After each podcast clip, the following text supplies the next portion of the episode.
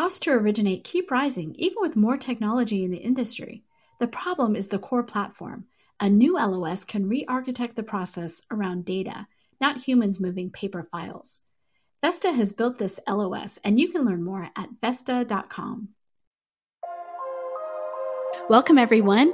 Today, my guest is David Coleman, the president of MISMO, the Mortgage Industry Standards Maintenance Organization, which is a subsidiary of the MBA.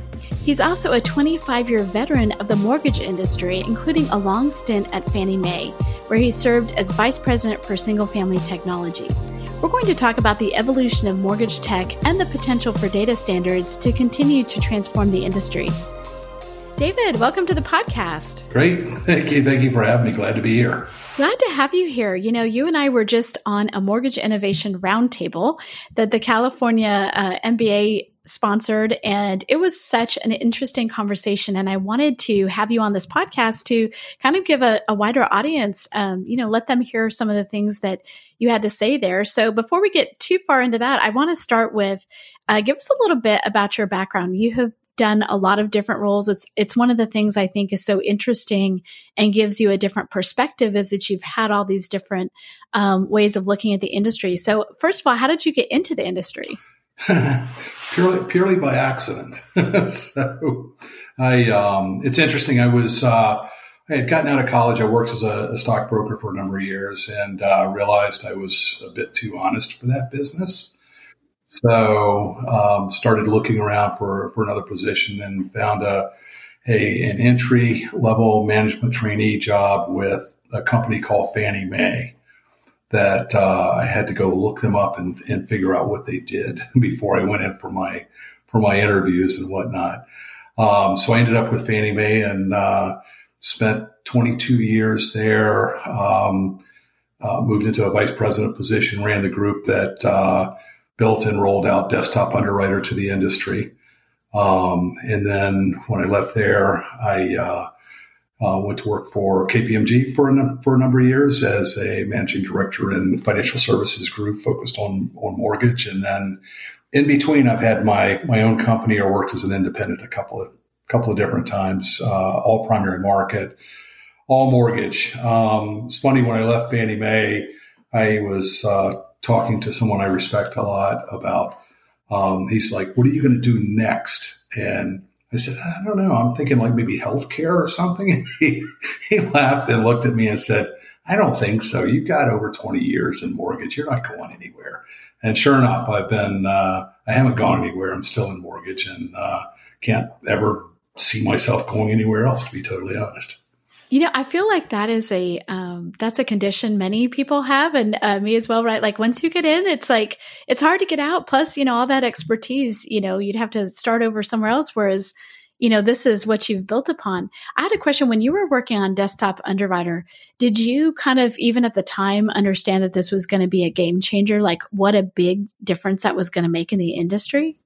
You know, not to the extent that it was. Right. Um, so at the point in time, there's a there's a couple of you know generations that we went through. I think when we started off, it was it was really thinking about it as a desktop app because everybody was thinking about desktop apps at the time. And um, you know, as as I kind of found my way around the industry talking to people, I realized that being a desktop app was really not where desktop underwriter needed to be. That it actually uh, was part of the overall process in many ways dictated the process. And so for, for that purpose, started working with, um, I came back and pulled together a team and said, uh, okay, we need to develop a transaction to be read or written by any platform, any operating system. And they looked at me like I was, uh, they're like, what are you smoking today? I was like, no, no, no, no. We need to be able to integrate with loan origination systems and other platforms um, that you know bring DU into the overall process. And at that point in time, it was really, you know, I was keeping track to on penetration, and um, it, it, it was, you know, you've heard the old notion about hockey stick adoption. Um, you know, clearly was that it was. Uh, you know, there were a lot of people that were kind of suspect going, oh, it's the latest flavor of the day. And, you know, it'll be gone next year. And, you know, I, I, think that the value was such at that point in time that it, that it totally changed the way we thought about originating mortgages. So it pushed the the I, I you know of course I, will put on my Fannie hat for a minute and said and said I was going to say it changed the uh, the decision, but it's really a recommendation that comes out of DU and pushed up the point of sale so that you know a, a loan officer could sit down with a with a borrower, you know, gather information and say, yeah, you're, uh, you know, assuming the rest of the documentation comes out, you're, you're qualified. So let's move forwards. And I think that that was the real game changer is to getting that automation up to point of sale.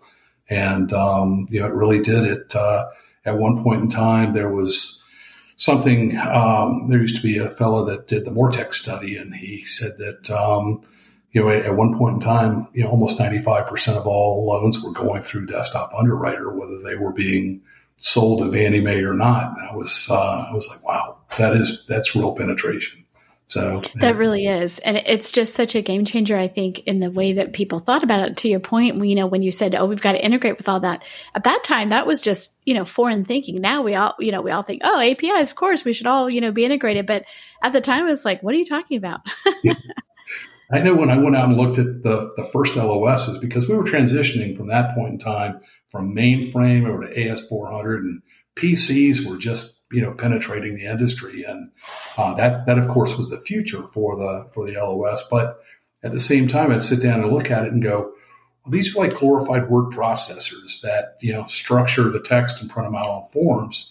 And to think about that as data that could be reused was a big jump. And, you know, so I spent a lot of time working with um, LOS providers to start thinking about this information as data, structured data that could be reused throughout the process. And so that was really kind of the first big step towards, um, you know, getting the technology and automation into the industry, I believe. So interesting. Well, so let's see. Standardization structure, not really a surprise then that you ended up at MISMO, but um, how about that? some things are a through line, right, in your life. But you know, tell me what was appealing about that for you. Oh, about joining MISMO. Yeah. I, you know, it's it's for me. I, I, tell people it's kind of coming full circle for me because um, I had always, even when I was at Fannie, and then later on when KPMG ran my own business, I was I was plugged in with the MBA because um, you know the, the, MBA provides advocacy for the industry, um, and then you know I was involved in groups that predated MISMO. There was uh, start off with EDI X12 committees. Um, interestingly enough, there are still a few X12 transactions floating around the industry from those days. Um, but so I was, I was highly engaged in that. And obviously, when I was rolling out customer facing technology with Desktop Underwriter, became you know important to be engaged with the other providers in the industry and the, the LOS providers and lenders and whatnot. Um, so you know that that kept me always plugged in. And then when this this opportunity came around, I was like, wow, I get to kind of you know step into the other side of, of the market, so to say, and kind of give something back to the industry and uh, you know really leverage my experience in you know in, in looking at how we can uh, can help the industry moving forwards to next generations. Because, you know, from a MISMO standpoint, I mean, we're, yes, we're data standards, but we're also enablers. And we're, you know, we're also looking at how things can be, you know, can be, can work together, right? And, uh, and go through it. And we're becoming more and more a, a forum for uh, exchange of ideas as well. So, you know, because technology continues to evolve and, you know, we're, we're there as the, you know, the common platform for the industry to come together and, and kind of decide what to do. What do you think the biggest misunderstanding or myth about MISMO is, or, or what do you wish that the industry understood about MISMO that they don't? I think the first thing, and, and it's not, and, and, when I say the industry, you know, I, I know someone's going to go, well, I already knew that, but you know, um, yeah, so it, it, it, really is a diverse industry as far as you know involvement with MISMO and knowledge of MISMO and whatnot. But you know, there's there's a few things that I say that you know I am 100% confident of, and, and first one being is there's not a mortgage today that gets originated that doesn't leverage some aspect of MISMO. And so, you know, number one, to to think that oh, I I don't use MISMO, I don't get touched by MISMO. It's, well, if you originate a mortgage, guess what? Um, you are definitely leveraging you know many many years worth of work that's has been put in to uh, develop. And what what's an example of that? Tell me, tell me what's an example. Uh, the loan look no further than loan loan application. I mean, that was the first transaction was you know getting the data from a loan application, and then you had other transactions that were just using that same loan application. Why? Because it had structured data that was available that they could be using for, you know, whether it's, you know, getting mortgage insurance or requesting credit or you name it. I mean, it's the same structured data and they, they had the reliability of it, of it plugging in. I love that. You know, uh, I feel like one of the things we talked about at the innovation roundtable was appraisals and the fact mm-hmm. that you know um, the government is looking to make that process much more standardized so that we can get more standardized data from there. What do you feel like the you know that that's been a pain point for some people but obviously there's there's huge opportunity there. When you think about having a more um, you know standardized set of data to, to work with on properties what what do you think? Um, wow, I'm going to, you're asking me to tiptoe into some hazardous waters right now. So, um, because anyone that's plugged in is well aware that there is this, this conflict underway right now between, you know, getting a full appraisal for every single transaction because it provides, you know, safety and wherewithal and validation and stuff versus, you know, we'll call them desktop or AVMs, um, you know, in the value that they provide. And, so, you know, I do think that MISMO is in a perfect position to do a couple of things. Is you know, first first thing is make sure that the data that we do decide to collect around appraisals is common, so that you know when I send you a transaction, an appraisal transaction, you've already got it mapped and you can add it to your system and you can apply you know whatever rules to it, or if you want to put it on a piece of paper and call it a form, that's great, or whatever it's standardized, but at the same time, provide a forum to have open discussions around, you know, between, you know, appraisers, appraisal management companies, lenders, technologists, the whole deal to say, you know, kind of what does this continuum look like? Because, um, you know, I think there's some that will, will argue that you don't need an appraisal in every property. Um, or that something less than a full appraisal is is totally adequate based upon you know, the valuation or the risk or the last time somebody looked at the property or the amount of information that Google's got on it, as, as, an example. Um, so, you know, it, it, so I, I, see us providing kind of the data standards, but also the process standards, and then, you know, kind of a forum for discussing kind of what, you know, who's going to use what, when, and how they're going to use it type of thing. Yeah, I think there's so much um, there potential wise. And, you know, the different people I've talked to have said that, you know, even the new options, most of those are going to cannibalize what have been appraisal waivers. They're not going to um, have, you know, this sweeping effect on on whether a full appraisal is done at the at least at this time, right? Because mm-hmm. still, right now, you know, with uh, and we talked about this in the roundtable, the fact that lenders don't know who they're selling the loan to when they start, um, you know, they're like, well, I know that you know Fannie and Freddie are okay with this, but what about other investors? So, um, right. you know, the flight to safety there is like, oh, I just do a full appraisal on everything so that I know I don't have to redo it later. So it's going to yeah. be interesting.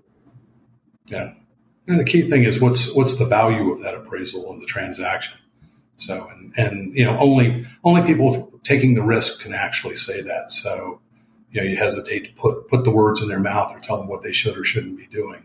But, um, just recognize, you know, we got an evolution, you know, we're, we're evolving as it, re, as it's related to, you know, valuation and appraisals and whatnot.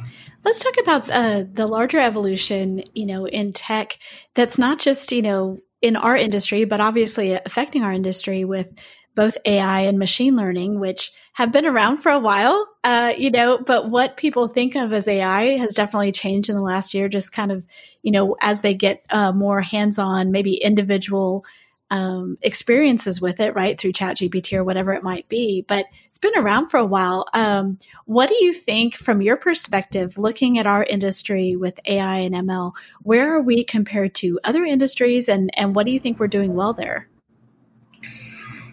Uh, that's a that's a good question. I mean, because you know clearly AI there's there's a lot of interest in AI and machine learning, um, and there are different ways to use machine learning and AI. Um, I, th- I, think from an industry standpoint, we've got you know, over in the corners, we've got people that have, have been working in the space for quite a while. We've got others that are new entrants. But I think as an, as an industry, um, you know, there's, here's a couple of things that we need to be thinking about first. And, you know, first thing is a vocabulary because, um, you know, you can go ask different people the same question related to AI and chances are you're going to get a different answer every time because, you know, people don't, you know, don't know what they don't know, I guess, or they haven't been exposed to the variations. Um, and it, you know, it also goes for machine learning and the definitions of machine learning and how it's used. You've got, you, you've got machine learning that learns as, you know, as transactions are coming in. You've got machine learning that mines data and goes and hits large stores of data and comes up with, uh, you know, different, different views of it, whether it's rank ordered or whatever. Um, but you know, these are areas where um, clearly, if you want to describe AI as being a business rule system, which some people would, um, that goes all the way back to the mid 90s. Um, you know, if you want to talk about machine learning, well, a lot of the you know statistical evidence that was put together to allow the creation of automated underwriting was you know, a an, an old manual style of machine learning, for lack of a better term, wasn't dynamic, wasn't real time. Um, so yeah, it, we've evolved, and it's uh, you know we've got got expertise in different corners. I think that based on my experiences, we have not seen as much discussion as we have in the last six months. And um, you know, there's a call for we're actually going to be looking at uh, as part of the upcoming MISMO summit in September to carve out at least a day for some in-depth conversations around AI and what is important to the industry and what they need out of it, and you know where the guardrails should be at and where the fears are that um, you know that you you've got coming out on both sides of the equation. I think that's so interesting. Like as as a consumer of technology on the consumer side or even the business side, it's not clear to me. I know what the difference is in theory between AI and ML, but if I'm using some application or if I'm interfacing with something, it's not like I can tell, oh, this is ML and this is AI. And I would be able to tell you what that looks like. And really I just care about like, does it work? Is it fair? Does it make it better? Is it more efficient? That kind of thing.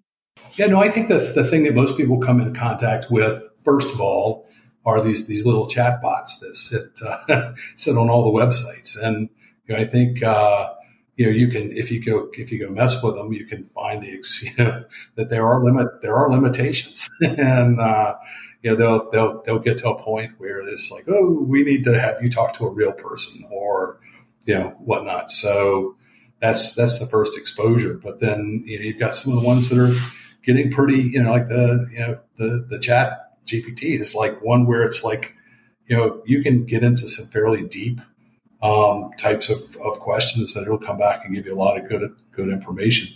I think the key thing is you have to also, if you look at the bottom, they all have disclaimers going, like if you ask it a medical question, it comes back because I'm not a doctor, but, you know, or if you ask it, you know, to pick a stock for you, because I'm not a financial analyst, but, um, so they, they are still kind of caveating, you know, the knowledge because it's only based on the amount of data they can get to and, and put together all at once. But, uh, you know, I think from an industry standpoint, we're going to find that there are other ways to use it with you put the appropriate guardrails on it and, you know, use it to say monitor someone filling out a loan application online and knowing that based upon what they've put in this field, they probably need to put something in this other field over here or that they've got two fields that don't really make sense. Like going, you couldn't have been working at McDonald's and overseas at blah blah blah on the same date, you know.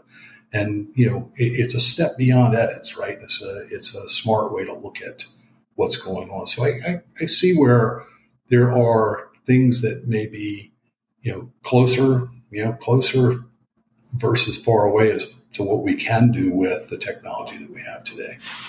You know, one of the stereotypes of um, some of the uh, tech solutions that we have in mortgage or housing in general, and um, you know, if you read the founders' like the origin story of the tech it's like i tried to you know I, I, applied for a mortgage. I felt like it was an inefficient process. I realized i could make the process so much better or um, sometimes they even go so far as to be like this was so antiquated and no one's doing anything. And you know and then they get into it and they realize it's harder than it looks. Um, and there's actually been a lot of tech innovation the whole time over the last, you know, 20 years, just like other other areas. They just may not, it may not be obvious to the person who is you know filling out the application. When when you look at it and i mean here you are one of the you know somebody who worked on some of the most important tech. When when you look at it what part of the process has been least te- touched by technology or or might still have a lot more innovation to go in your opinion hmm.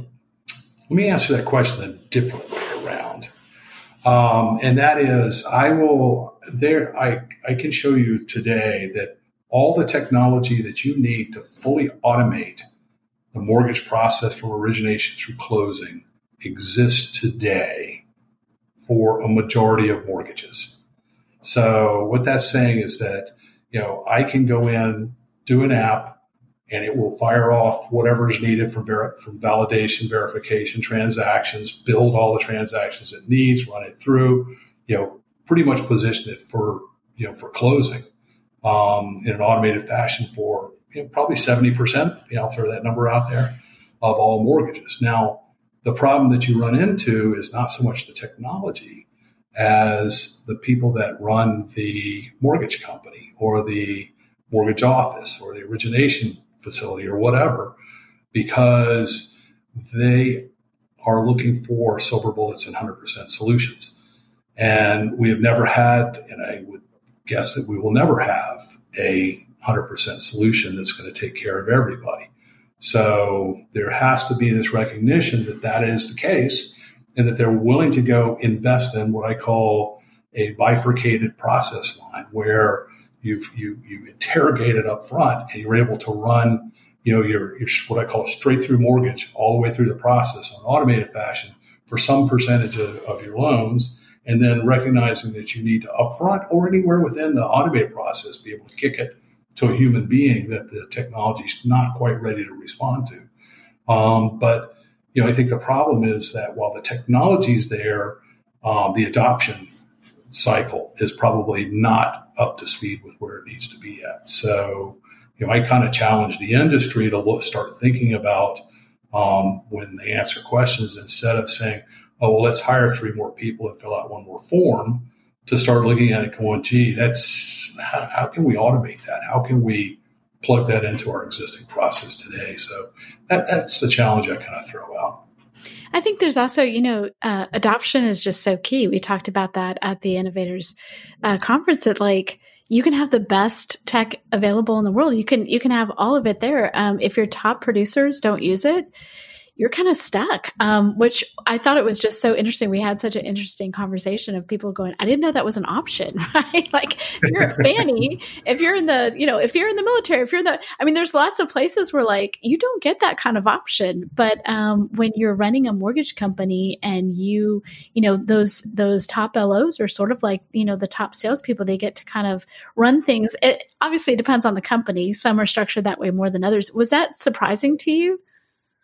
No, not at all. I mean, it's uh, you know, it, it's half as bad as as the LO. I mean, because LOs do business the way they want to do business, right? So they're the rainmakers. They're bringing the people in the door. If they feel like writing it on a yellow pad and handing it to a processor to have it put into the system, that's what they're going to do. And and you know, as a as a competitive lender, chances are you're you're not going to stop them from doing that if they're bringing the business in the door. Um, but do I think that they're missing an opportunity because if you are using the right technology, and I think just back to your AI questions, I think it may make it easier for LOs to uh, to do a an interview session with someone and have it, you know, populating you know everything that needs to from a from an app, putting it in the right places. Um, so then all they have to do is flip it around and, and walk through it, and they're done. And um, you know, that that could entice some of them to move to the technology. But you know, there's others that are are you know they love the technology because I put it in. They're they're able to tell a borrower, okay, you, you know, absent anything else, you're approved. Good to, you know, good doing business with you. And it, and it stops them from going out to shop around because they know they're locked down and, you know, life's good. And so that's the big thing is they want, you know, a borrower wants comfort. They want a good deal, reasonable deal, and they want comfort of knowing that it's going to close. That's so important. And I think that um, everything in some ways should be yeah, about around efficiency and around what what helps the borrower right? Because if you have those two things it's helping the borrower and it's helping the lender stay in business or you know whoever it is not just lenders right? Um, and and that's really the goal. Well give me your um, give me your pitch. Why should people be more involved in mismo right? So you know this is a, an organization that serves the industry what from your perspective should people do more than they do um, for, you know, first thing is is Mismo is a forum, and it's a it's a community of um, individuals that come together from the industry to to exchange ideas and to learn.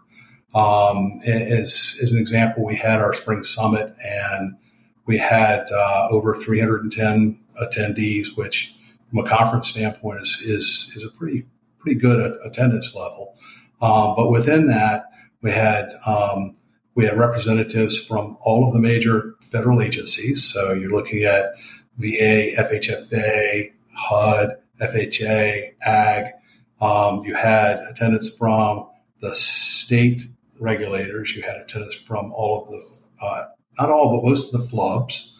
Um, you had, you know, over 25 lenders in attendance. Um, you know, I know I'm missing, missing more to generalize within that, that group, but you know, first of all, you, you do step into a community where you've got instant access to, you know, a whole host of, of people that are, that are smart and know a lot of things. Um, and because it is a community, um, everybody takes off their competitive hat when they walk in the door and they're there to solve the problems of the industry. And, you know, I've yet to know anybody that's from Mismo that I, I reach out to and they're not willing to take, you know, they'll take my call, they'll share information, they'll, work with me on solving a problem. And it's, it's the same way, not just me, but, you know, across all of the participants there. So, you know, it, you do get that that you don't get anywhere else. The second thing is you get access with the summits, you get access to, um, you know, the, the key minds within the industry. Like we had a panel session that had uh, someone from FICO, someone from VantageScore, um, someone from FHFA, and the GSEs talking about credit scores it's like you don't find a, an intimate panel like that anywhere else that I know of that, that kind of covers it all. You see one here, one there, one over there, but you don't see them all together. Uh, so you do get access to, you know, to information on a regular basis. Um, third thing is within that, um, you get to influence the industry and you, you get to identify what the priorities are, what's important to you, um, help to shape, uh, shape data and requirements, help to shape processes um, and you know also put together feedback that goes back to you know those that are that are putting it out. So it's a good forum to get the word back to, to Fannie and Freddie and to the you know to the federal agencies. Um, and then last, it's uh, it's an educational forum as well. So I mean, you know, you don't just you know we've got groups, we've got communities of practice, we got work groups that you know, look at setting standards, putting things together for the industry. But we also have a boot camp and we also have, you know, educational, you know, pods that provide educational on various topics across the industry. So, you know, you, you do have that as, as kind of a central location. I've got um, an example. I've got, got one of the states, a very large state, that uh, is sending a lot of their, the members of their regulatory function to boot camp at Mismo so they can get up to speed on what's going on in the industry so they can serve their clients better. So it's, uh, you know, it's, it's interesting how it all comes together. So I think it, it, it's, you know, it's one of those types of things that, you know, all players in the industry should, should look at having a um, representative at the Mismo summits and should be a member, member of Mismo to participate in all these things. Given all that, David, um, how can people get more involved? Um, I tell you what, first step is to, to go out and visit our website, which is mismo.org. Um, there, you know, that's where you can join Mismo. You can become, we have uh, different levels of uh, support for Mismo. We call them champions. And with uh, the champ, different champion levels, you'll, you'll get different, different levels of access as well as uh, publicity in our functions with signage and website and whatnot. Uh, also talks about sponsorships. So if there's topics that you would like to sponsor, um, those are available. But you know, I think if you're still kind of trying to figure it all out, the best thing to do is come to Washington D.C. Uh, September 18th through 21st of this year and join the uh, the MISMO Summit, where you'll get a chance to experience everything. Uh, we have uh, you know we have pretty good lineup that will be available. You'll be able to see the lineup on the website mid July. Um, but you know that that would be the best place. I'd love to see you there. Um, if there's anything I can do for you, um, in the meantime, please feel free to reach out to me as well. I'm uh, can I give my email address? Yeah, absolutely. Okay. Uh, please drop me a note. I'm at uh, D Coleman, C O L E M A N, at MBA.org, and I'd be happy to, to share even more with you. So it's been been great to, to be here this afternoon. Thank you very much for uh, for having me. David, it's been a pleasure. Thank you for uh, getting on, and uh, we will see you soon. Thanks.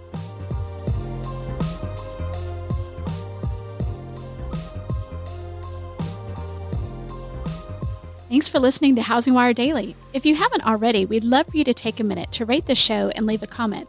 And make sure to tune in tomorrow for more news and insight.